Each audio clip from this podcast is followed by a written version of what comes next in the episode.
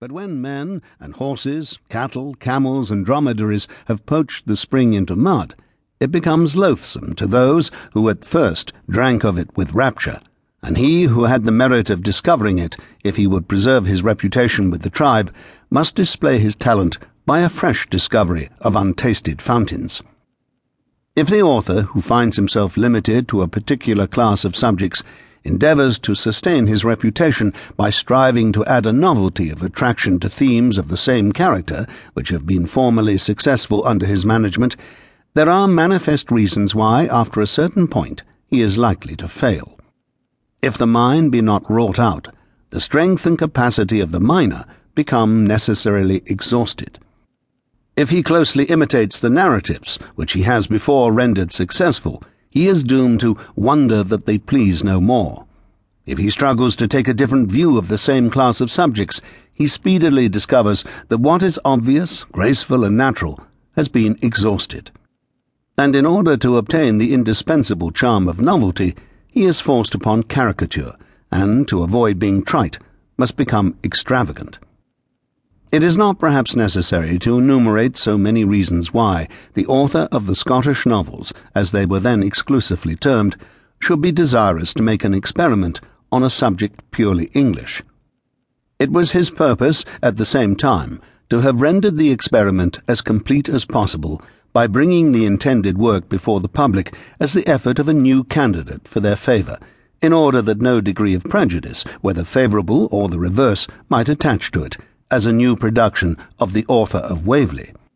But this intention was afterwards departed from for reasons to be hereafter mentioned. The period of the narrative adopted was the reign of Richard I,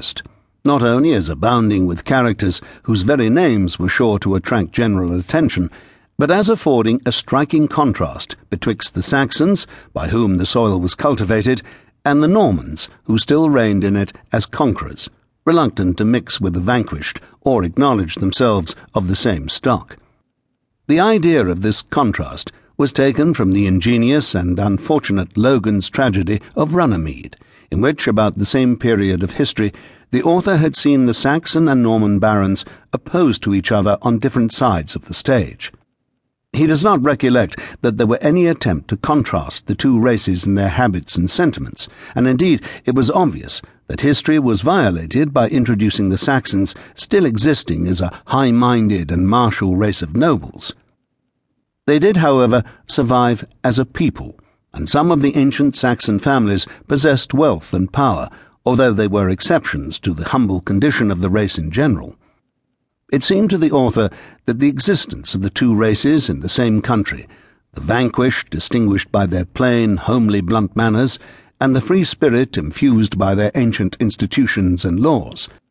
the victors by the high spirit of military fame, personal adventure, and whatever could distinguish them as the flower of chivalry, might, intermixed with other characters belonging to the same time and country, interest the reader by the contrast if the author should not fail on his part.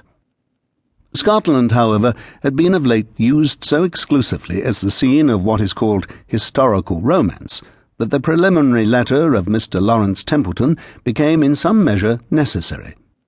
To this, as to an introduction, the reader is referred, as expressing author's purpose and opinions in undertaking this species of composition, under the necessary reservation that he is far from thinking he has attained the point at which he aimed.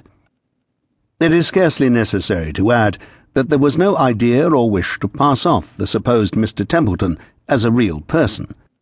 But a kind of continuation of the tales of my landlord had been recently attempted by a stranger, and it was supposed this dedicatory epistle might pass for some imitation of the same kind, and thus putting inquirers upon a false scent,